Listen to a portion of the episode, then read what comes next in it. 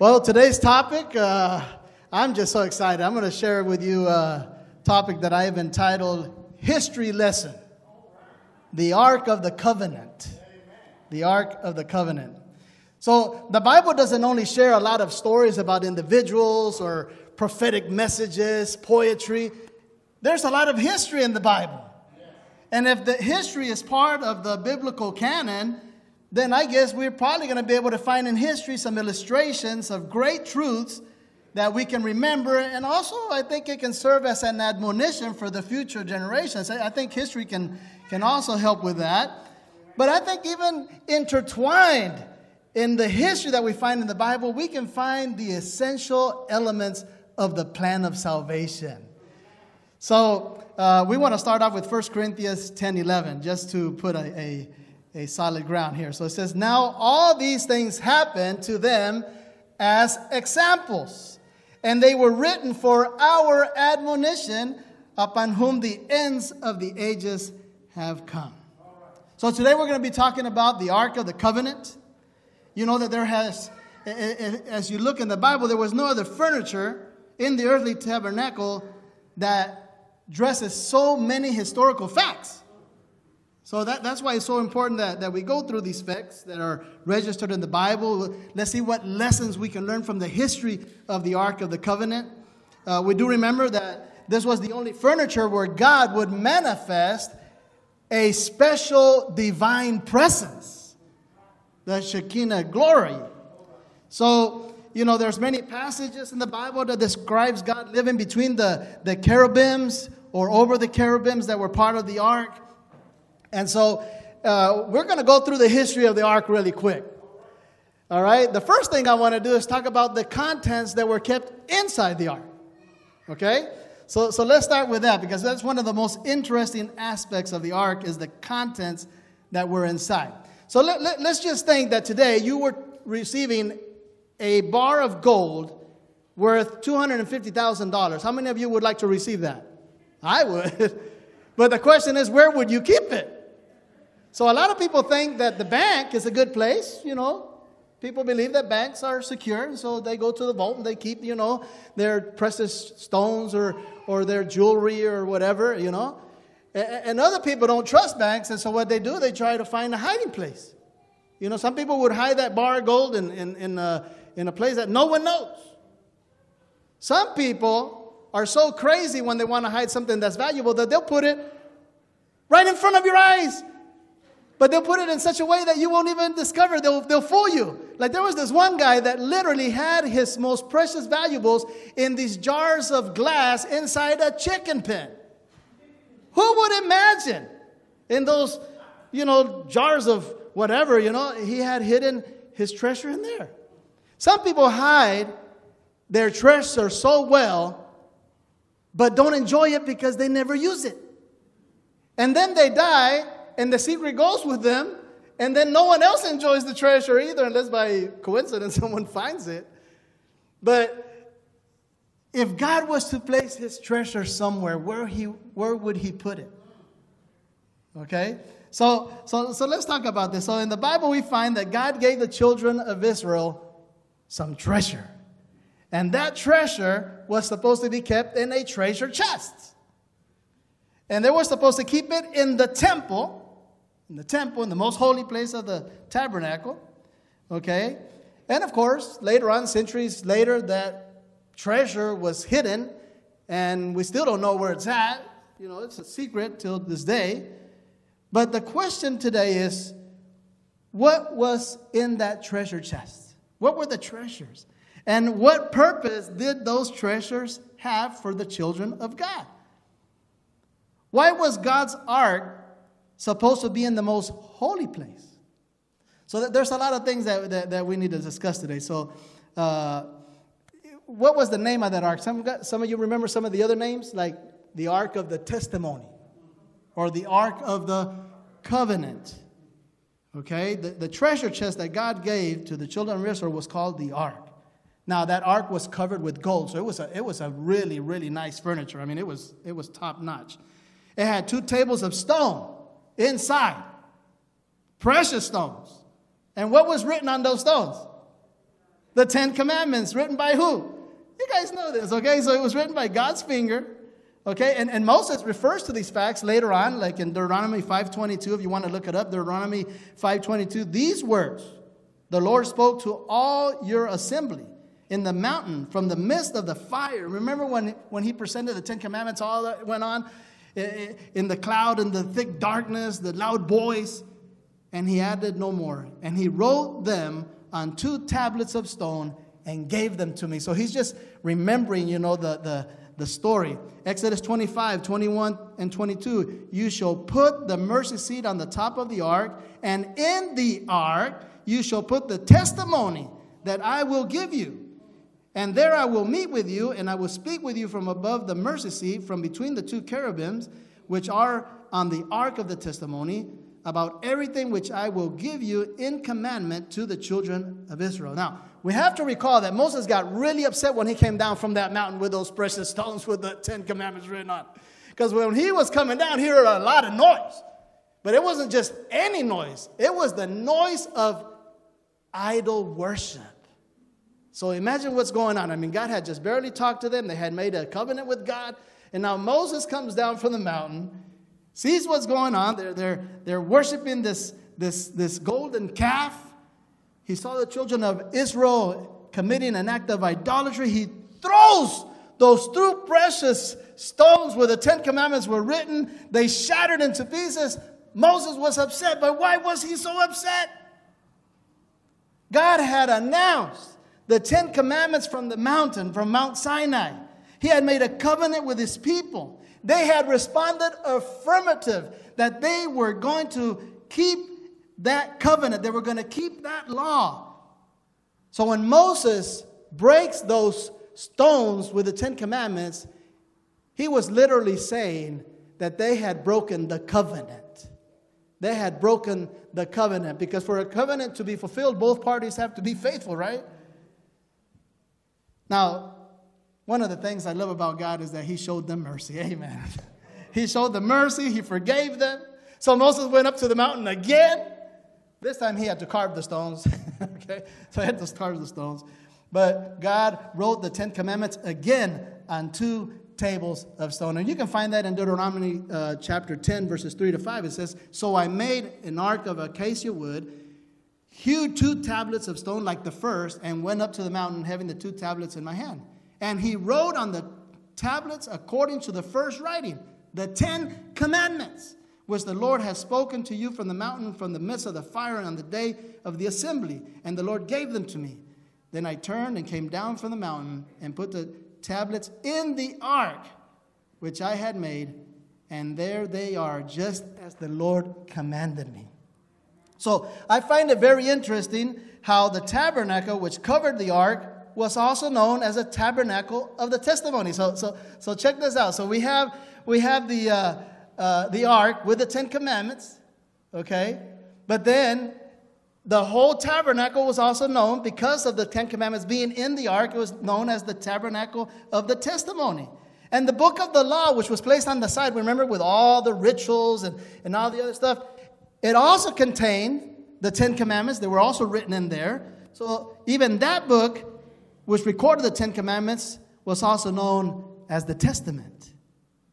Now, the Ten Commandments became known as the stones of the covenant, also. We can find that in the Bible the stones of the covenant or the tables of the covenant. And because the ark had the Ten Commandments, it was known as the Ark of the Covenant.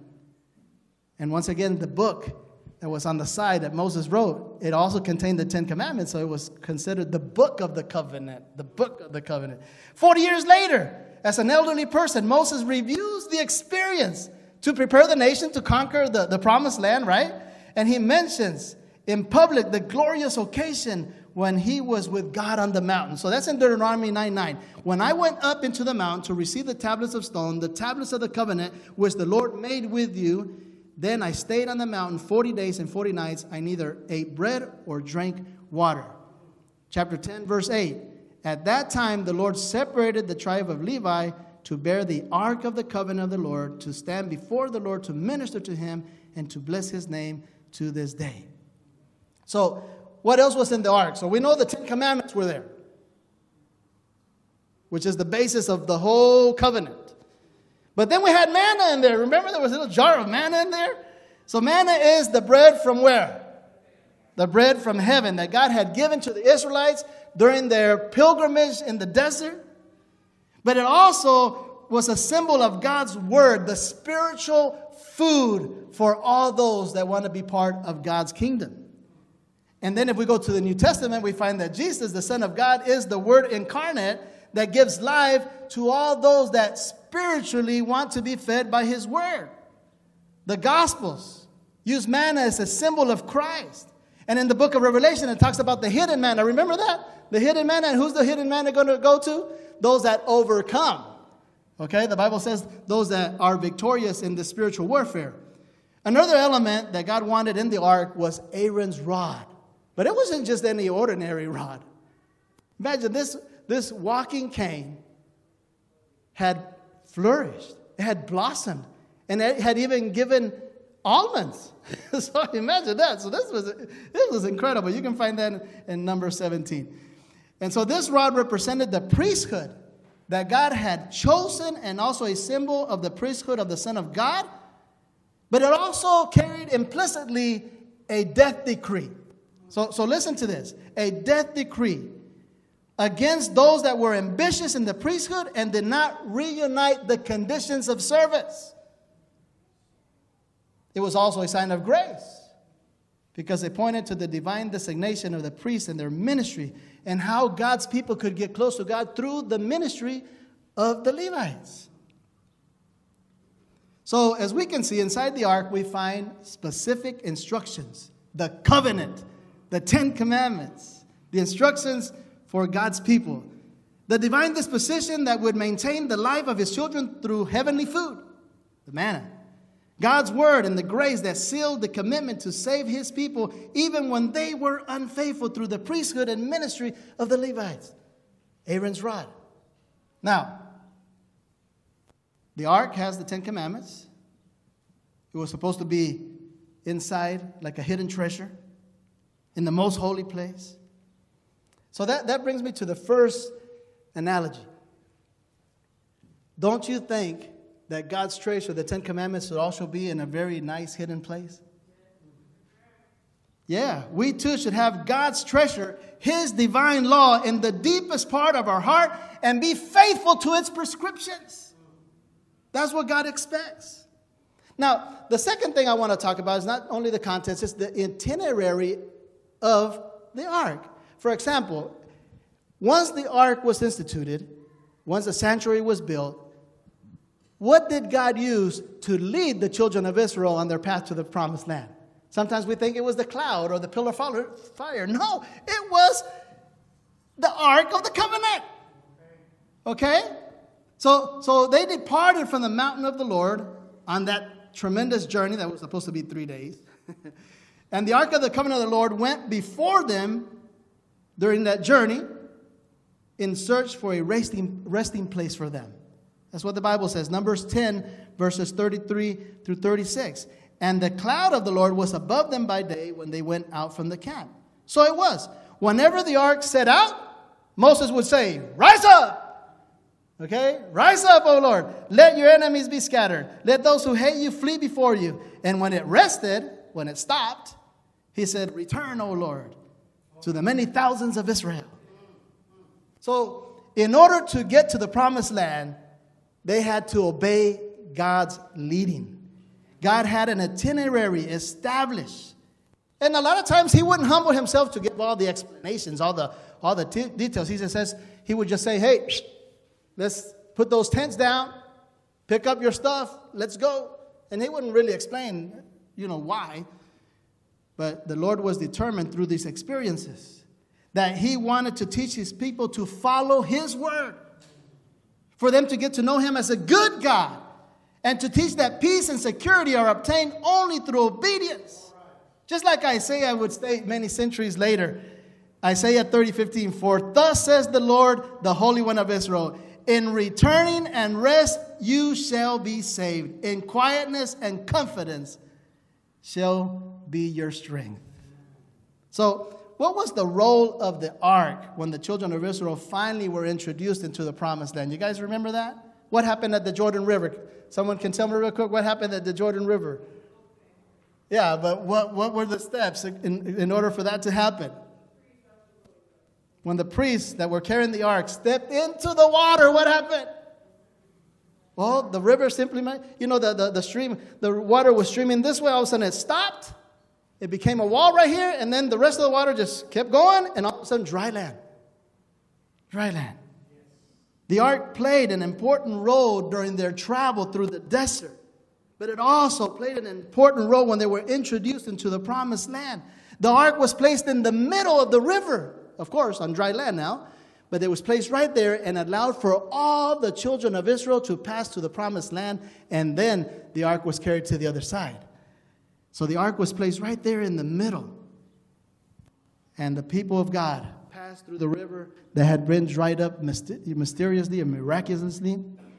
That's found in Joshua chapter 3, verse 11 to 17. You guys can read it. You know how the, the waters of the Jordan were cut off, and, and, and, and the waters that came down from upstream they just stopped and okay and so the, the whole story here talks about how the priest through faith stepped into the water and it stopped and the miracle took place.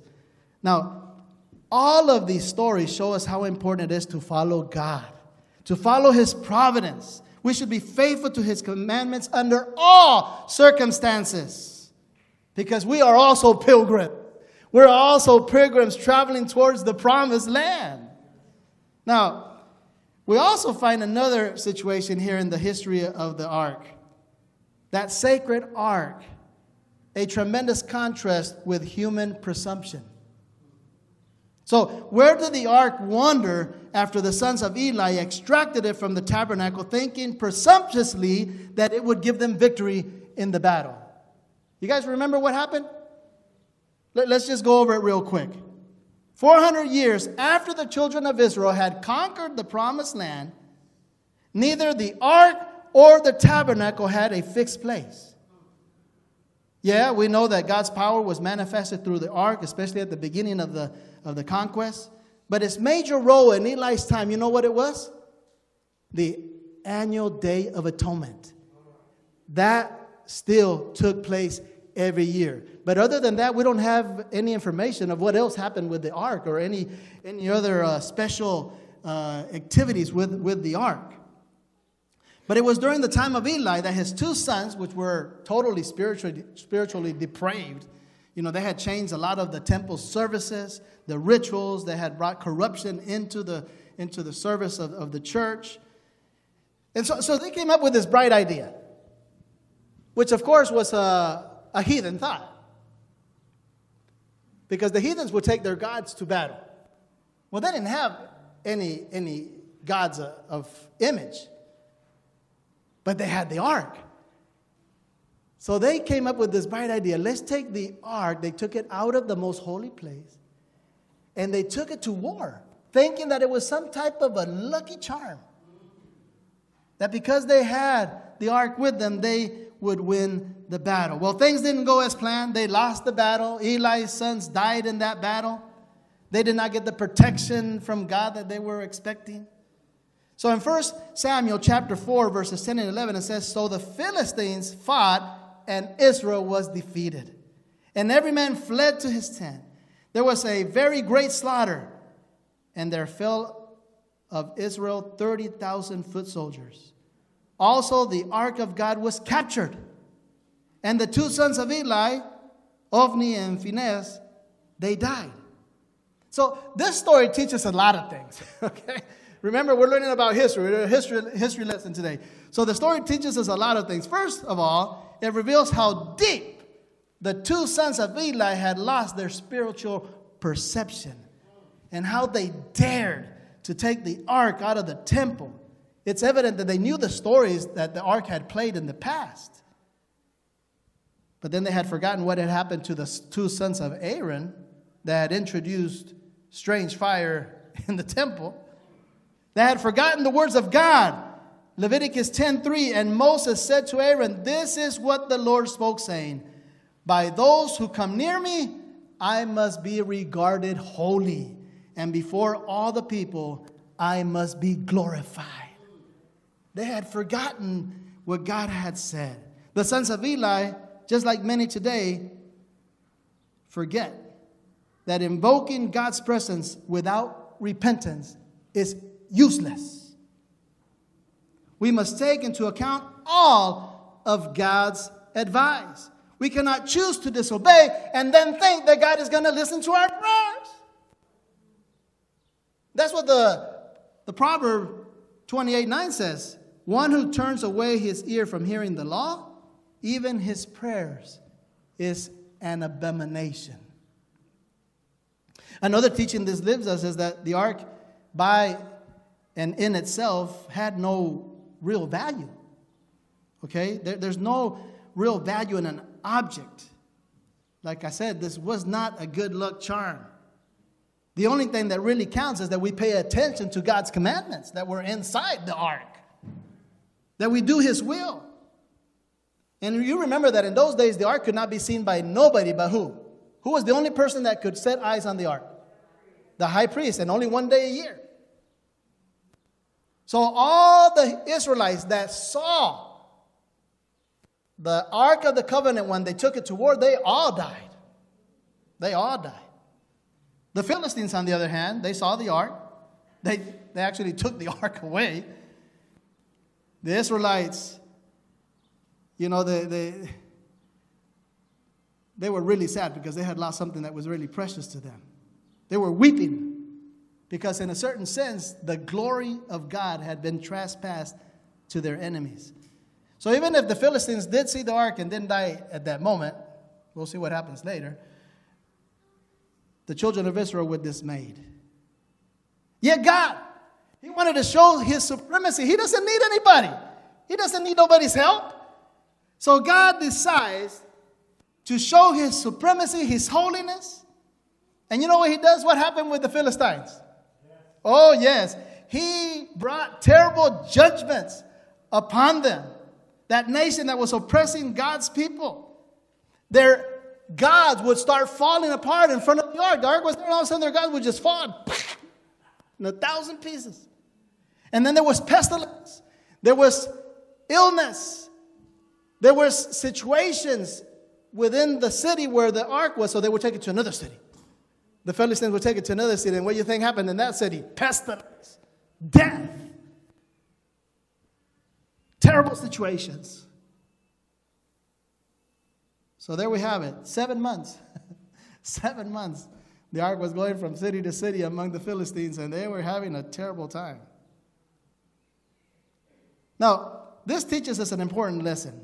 Even though God wants us to enroll as his followers. God wants us to serve him. He wants us to identify with his people. He wants us to identify with his mission here on earth. He doesn't need us to defend him. He doesn't need us to reveal his glory. Yes, he does deposit his grace in us and makes us light bearers of the gospel, but that's for our own good. Because God could have just used angels to spread the gospel, yes or no?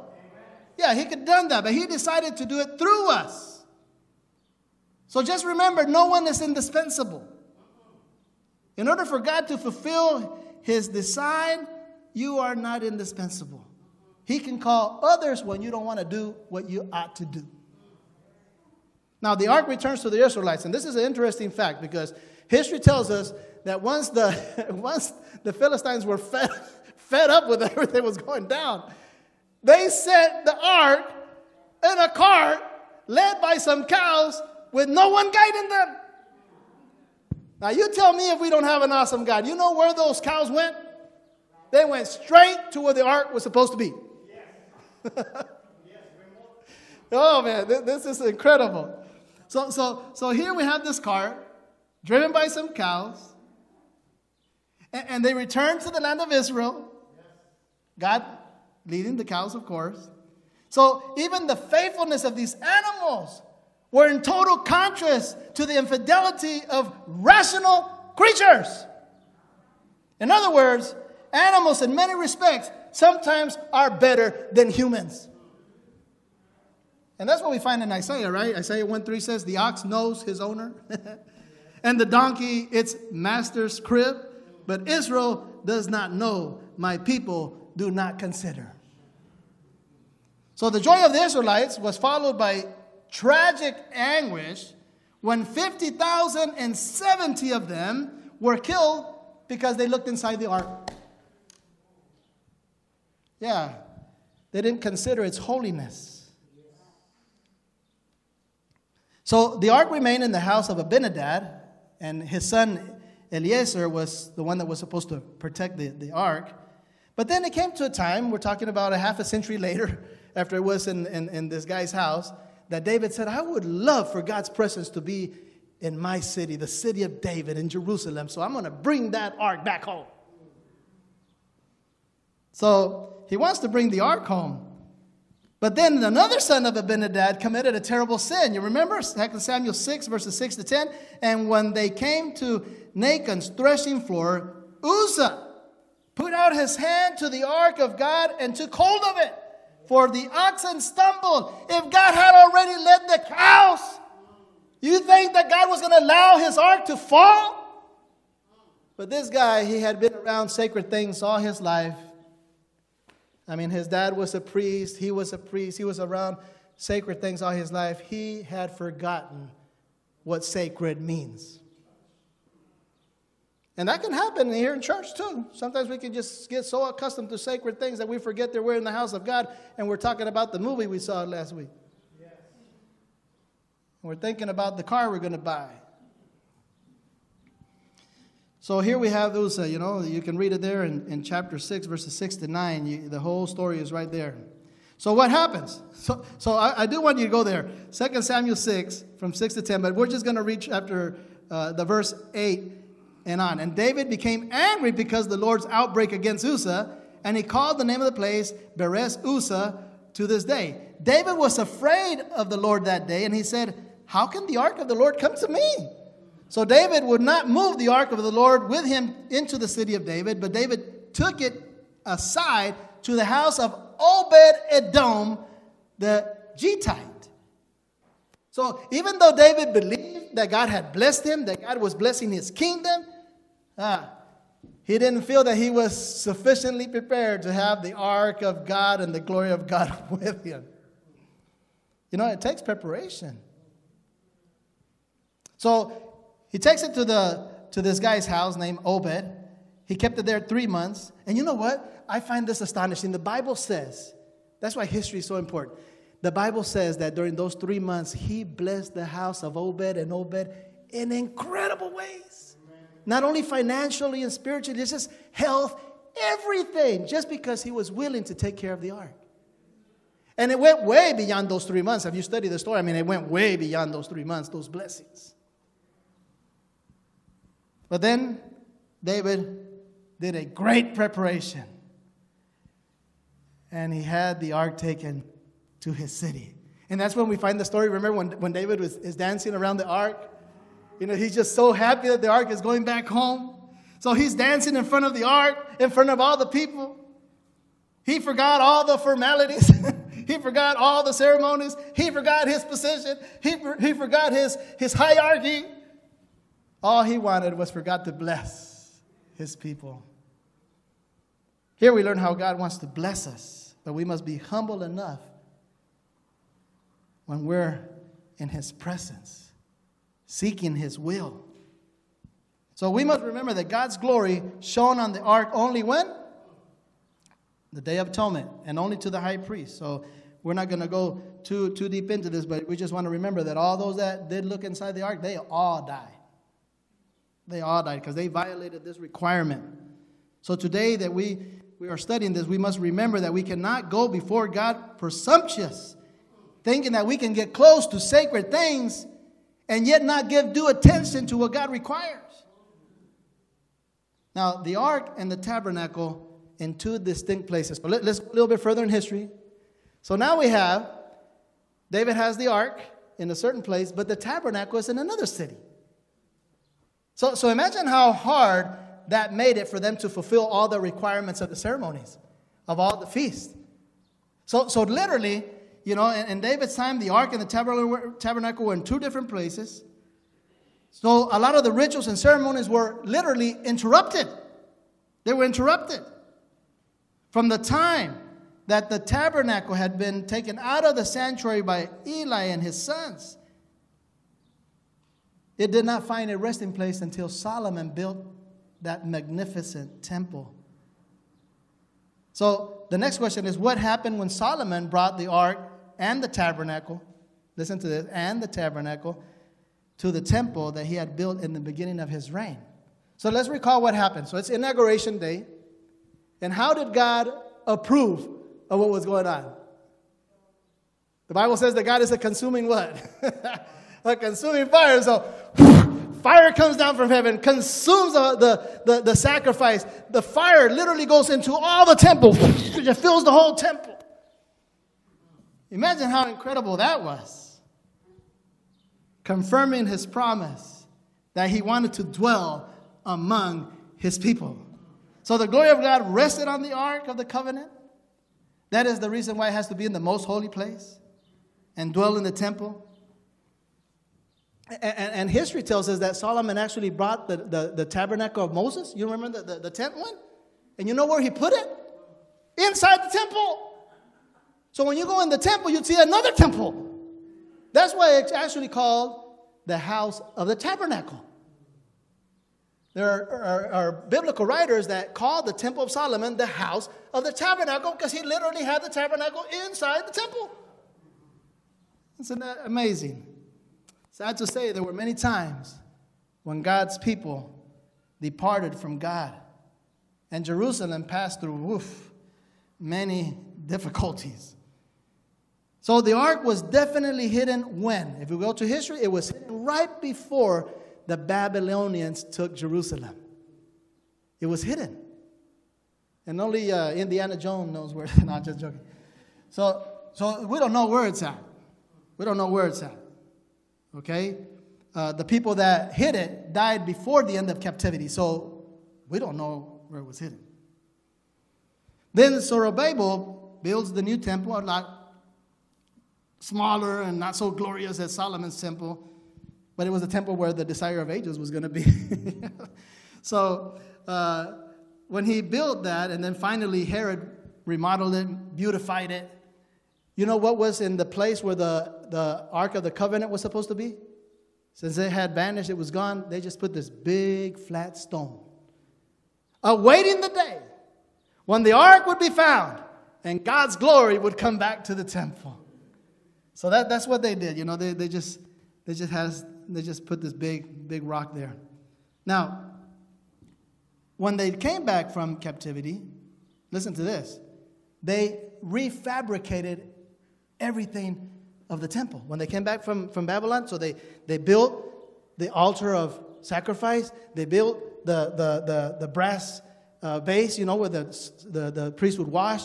They built the candlesticks, they built the table with the showbread, they built the altar of gold, you know, the incense altar. But there was something they could not rebuild.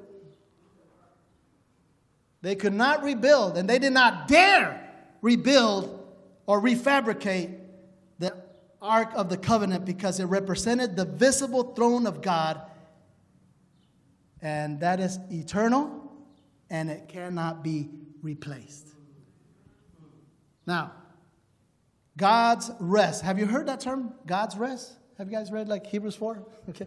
God's rest and the ark in the temple. So, this is the, the next part of history. Once God has given his people rest from their enemies in the land that he has promised, he gave an order. Now we have a new name for the Ark of the Covenant, the Ark of the Testament. We have a new name. The Ark. Listen to this the Ark of His power. okay, and, and he gave the orders that that needed to be put inside the temple in the most holy place to find rest there forever. In other words, if his people were faithful to the covenant, he was willing to live with them forever and to keep their enemies away so they would find political rest, but most of all, they would find spiritual rest, freedom from their sins, freedom from the worst enemy, Satan. Second Chronicles 6:41 Now therefore arise, O Lord God, to your resting place. Listen to this your resting place, you and the ark of your strength. Let your priests, O Lord God, be clothed with salvation, and let your saints rejoice in goodness. There's a special psalm that talks about this. Psalm 132, 7 and 8 says, Let us go into his tabernacle, let us worship at his footstool. And now listen to this Arise, O Lord, to your resting place, you and the ark of your strength. In verse 12 and 14, it says, If your sons will keep my, co- my covenant and my testimony which I will teach them, their sons also shall sit upon your throne forever. For the Lord has chosen Zion, he has desired it for his dwelling place. This is my resting place forever. Here I will dwell, for I have desired it. Amen. So once they rebuilt the temple, once Herod had beautified it. He had made it a lot, you know, just put a lot of marble and just made it grandeur. The Ark of the Covenant, now the Ark of His strength, was to find its permanent resting place, but that didn't happen because they rejected the Messiah. But, but, but listen to this the rest that this is talking about is a symbol of the heavenly rest. The rest that God will give all of those who embrace His covenant and are faithful. It's a symbol of life in the city of God and having access to His temple in heaven. Now, I'm going to go back just a little bit more in history because I'm going to end with this. Did you guys know that there's a relationship between the fall of Jericho and the seventh trumpet of Revelation? Amen. Huh? Let, us figure this one out, okay? Joshua chapter 6, verse 13 through 16. Then seven priests bearing seven trumpets of rams ram horns uh, before the ark of the Lord went on continually and blew with the trumpets. And the armed men went before them. But the rear guard came after the ark of the Lord while the priests continued blowing the trumpets. And the second day, they marched around the city once and returned to the camp. So they did that six days, right? That's what it says there at the end of verse 14. Verse 15. But it came to pass on the seventh day that they rose early about the dawning of the day and marched around the city seven times in the same manner. On that day, only they marched around the city seven times. And the seventh time it happened, when the priest blew the trumpets, that Joshua said to the people, Shout, for the Lord has given you the city. Verse 20. So the people shouted when the priest blew the trumpets, and it happened that when the people heard the sound of the trumpet and the people shouted with a great shout, that the walls came falling down then the people went up into the city, every man straight before him, and they took the city. Seven times the Hebrews gave the warning around the city. They made the, the trumpet sound. But the inhabitants of Jericho hardened their hearts. If they would have had the heart of Rahab, listen to me. If they would have had the heart of Rahab, what do you think God would have done with all those people? He would have forgiven them just like he did the Ninevites centuries later. He would not have destroyed Jericho. But they heard the trumpets, but they hardened their hearts. Yes, they did not listen to God's voice, His warning, and they lost literally everything. They lost the battle of life. Now, the ark and the heavenly sanctuary and the sound of the seventh trumpet. So, I want you guys to make the connection. What did John see in the heavenly sanctuary after the sound of the seventh trumpet in Revelation? And what did that produce? Okay? So let's, let's, let's see what happens. So let, let's jump to the other extreme. Let's go to the book of Revelation, the last book of God's Word, and let's see how something very similar to Jericho takes place. God sends the seven trumpets, warning the oppressor.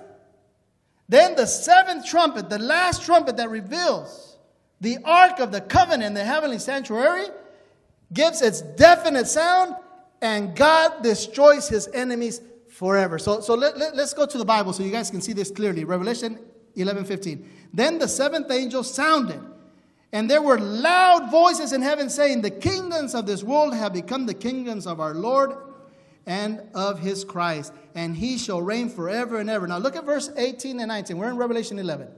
Revelation 11, verse 18 and 19. The nations were angry, and your wrath has come, and the time of the dead that they should be judged and that you should reward your servants, the prophets and the saints, and those who fear your name, small and great. You shall destroy those who destroy the earth. Verse 19. Then the temple of God was opened in heaven, and the ark of his covenant was seen in his temple. And there were lightning, noises, thunderings, an earthquake, and great hail. So the first six judgments, the first six trumpets have sounded. But the warning signs have been despised by the nations. But at the end of this world, yes, and they're still despising God's messengers and God's message. But, but here we see the seventh trumpet, the final trumpet, announcing the final punishment. This punishment is announced by the seventh trumpet. Yes, the seventh trumpet, according to Revelation, is going to show God's glory naked. No incense, no cloud of mercy. Nothing will hide his wrath. So it's really weird when we talk about the wrath of God because for us, the Seventh day Adventists, the, the most beautiful quality of God, the most wonderful attribute is that God is. Can't hear you. Tell your neighbor, God is love. Yeah. But here it's talking about God's wrath. So, in this context, John sees the final judgment of the nations, the end of this world, but he also sees the Ark of the Covenant. Follow me, please. There are the Ten Commandments written by his fingers announcing the importance of the last remnant. And what is the last remnant doing? Keeping the commandments of God. They have the testimony of Jesus and the faith of Jesus. So make the connection. Yes, when that seventh trumpet sounds and that ark is seen, God is announcing that only those that have a covenant with Him will be saved. Only those that are keeping his commandments will be saved. Now, do you think it's going to come a time when the ark will not draw attention anymore? Yeah?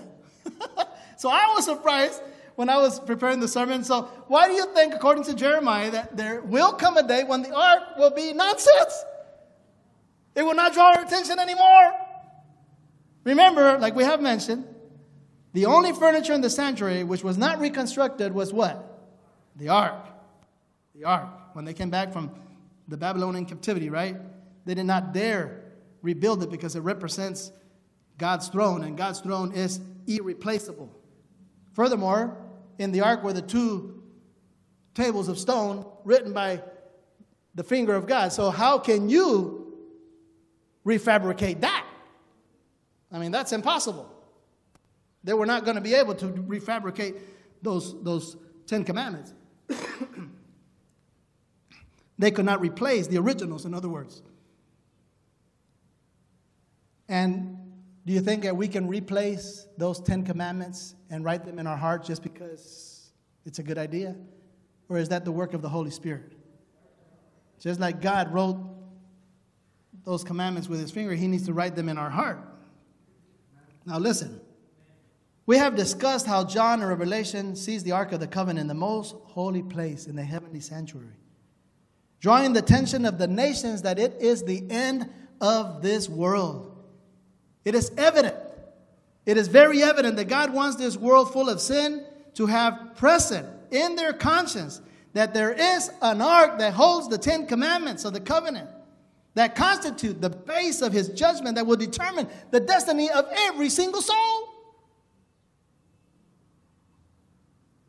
Yeah, Jeremiah announces that there will be a time, and that will be a glorious time, when our redemption has been consumed, that the ark will not draw our attention anymore. So let's read it Jeremiah 3, verse 16 and 17.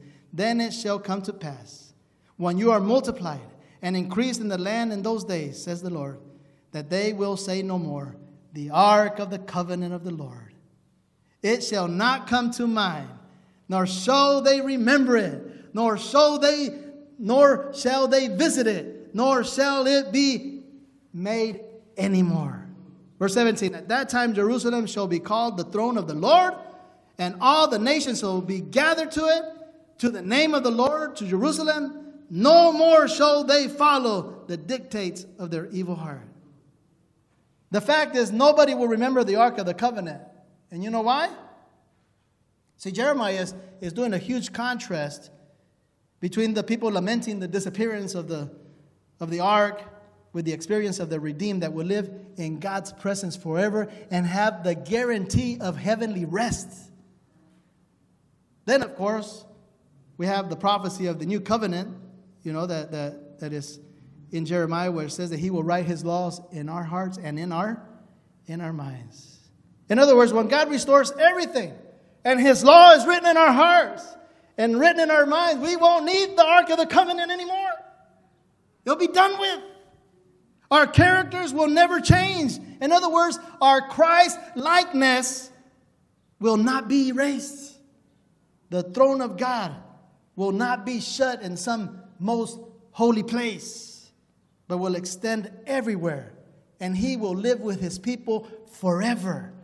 And He will be in our hearts forever. So I want to conclude with the, the following. So we, we remember that on the Day of Atonement, the high priest would go and make judgment upon the children of Israel. And that was just in typology, biblical typology, it was just a representation of what Jesus is doing now after 1844 when he has begun judgment. So Jesus, our high priest, is in the heavenly sanctuary. And what is he doing? He's finishing his work of intercession, but more than that, he is judging this world. He is judging this world. We must remember that his throne is not only founded on grace and mercy, but also justice. Psalm 89 14 says, Righteousness and justice are the foundation of your throne. Mercy and truth go before your face. So here are the questions for us as I close. How do you feel when you recognize that there is an ark of the covenant in the most holy place in the heavenly sanctuary? How, how do you react to the calling of the Holy Spirit to write that law in your heart, to write that law in your mind? Six trumpets have already given their sound, revealing God's judgment. God has started to sound the final judgment, the, the, the seventh trumpet the last trumpet. Remember what they see when, when, when, when the seventh trumpet sounds? They see the Ark of the Covenant in the heavenly sanctuary. That last trumpet points us to the Ark of the Covenant that has the Ten Commandments. The question is how many of us are willing to follow God's commandments, to be faithful to Him till the end? And even more, how many of you would like today to have your sins atoned for. How many of you would like to accept the grace of Jesus Christ once again? Say, Thank you, Jesus, for being in the heavenly sanctuary and taking care of me. Does anyone today, here, and those online, want to receive Jesus in your heart again and ask Him to write His law in your minds and in your heart? Is that your wish? Can you stand up? Let's stand up and sing our closing song together, and then we'll pray and ask God to accomplish His will in each one of us.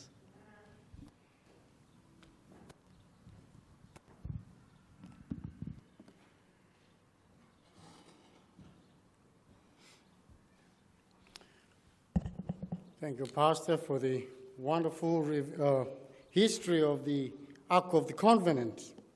I remember the message sitting there. Uh, that's the only thing I used to remember.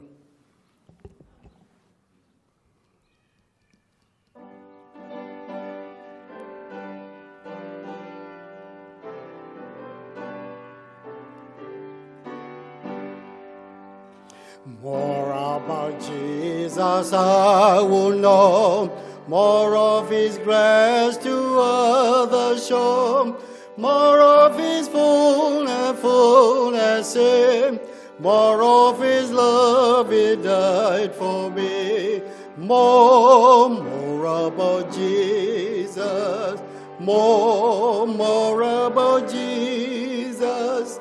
More of his serving fullness see, more of his love, he died for me.